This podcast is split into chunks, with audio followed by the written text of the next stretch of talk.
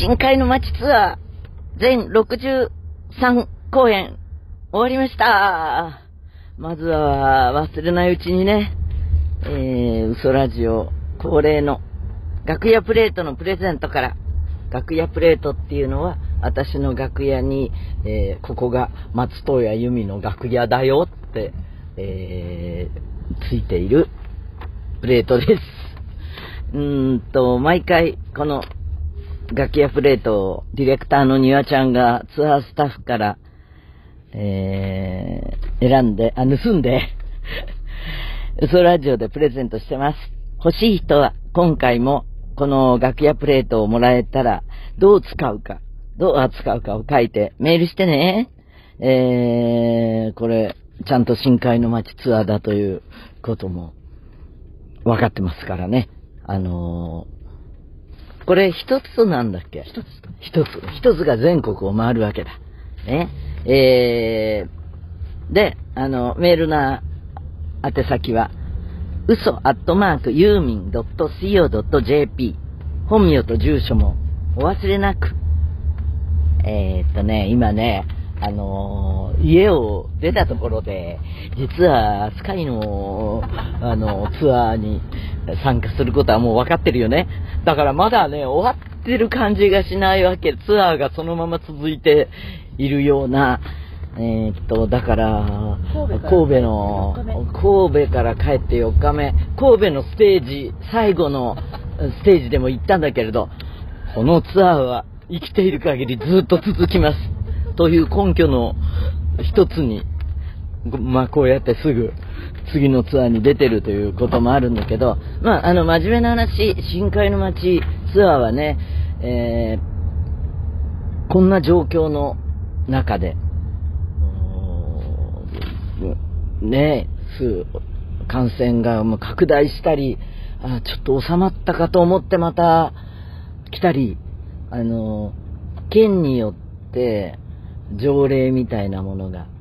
違うじゃないですか。だから、こう、よくギリギリすり抜けて、全公演100%でお送りできたかなと。で、一人の感染者もね、内部で出さず。まあ、苗場はね、あの、最後の公演を一つ飛ばしましたけれど、でも、役落としって言ったらなんだけど、あの、そこで気持ちが引き締まったところもあり、奇跡だと思うよ、文字通り。だから感慨深い。えーこれから世の中、世界が、あの、脅かすわけじゃなくてみんな分かってると思うけど、好転することはないと思う。ここでどういうふうに生き抜くかっていう、あの、すごくそれを問われたツアーだから一生続くっていうのは、あの、叱るべき感想です。えーっとね、ツアーに関するメールが2通来てる。いつ、いつ、もっと来てたんだけど、さ、えーさ短縮バージョンで。まずは50周年のライブに関して、まずはというかこれ、えーラジオネーム、デイドリームさん。ユーミンこんにちは。深海の街ツアー本当にお疲れ様でした。一公演一公演大切にされているユーミンだから、デビュー記念日の姫路公演も他の公演と同じように全力でパフォーマンスされるんだろうなという思いもありつつ、やはり50年目のデビュー記念日だから、どこか特別なこともあるのではないかと期待していました。なので、4回目のアンコールで50年前にリリースされた返事はいらないを生で聞いたときは本当に感動しました。その後、インスタで全国のイベンターさんがこの日のために集まり、ユーミンの50周年のお祝いをする動画を見て、さらに感動。一つ気になるのは、ユーミンに花束を渡されたイベンターさんは、どこのイベンターさんですか？特徴的で、どう特徴的かを書いてほしいよね。えーとてもいい味を出していると思います。あとメンバーさんとスタッフさんの寄せ書きで、最初のページにユーミンと釜谷さんの写真を見たとき、再び感動しました。愛がいっぱい溢れていますね。えーまずこの、えー寄せ書き。寄せ書きが分厚いアルバムになっていて、本当にどっしり重い。私が持っている本の中で一二を争う重さで、ああの、まだね、きちんと隅々まで読み切れてないんですよ。で、特に今回のツアーに関わったあの方全員のあのメッセージが寄せられている。それで、あのまあ、残念ながらね、やっぱ今まで関わってくれたけど、今はあの離れているという人のをあれしてたら延べ人数すごいことになりますし、この深海の街ツアーであの縁あって、一緒の船に乗ったという人からのだけでも本当にすごい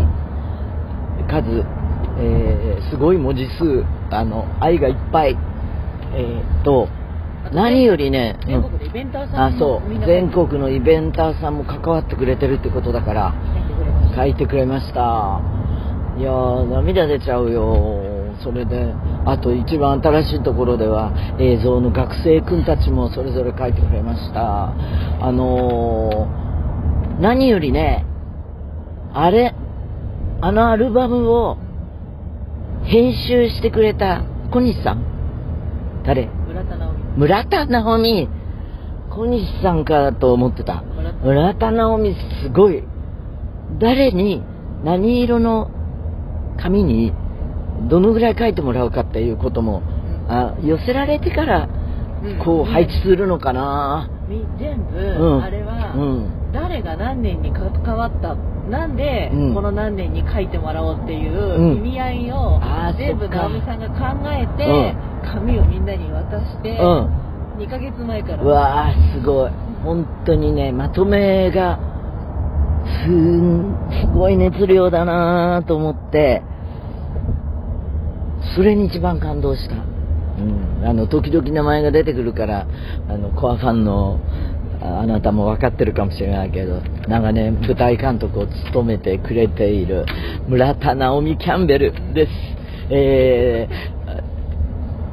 ツアー山岳部のリーダーでもあり、このツアーでもうな、いろんな山に、あの、8人ぐらいずつで登ってるんじゃないかな。えー、と、この、じゃあ、元に戻って花束を渡してくれたイベンターさんはですね、この人は、えーサウンドクリエイター、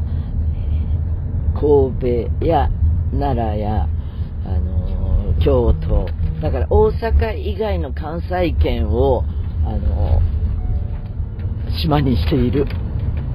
イベンターさんで、一番古くからの付き合いぐらいの人。それで、ボールヘッドなんだけど、はっきり言って、若い時からこのまんまだから。20、いや、本当に、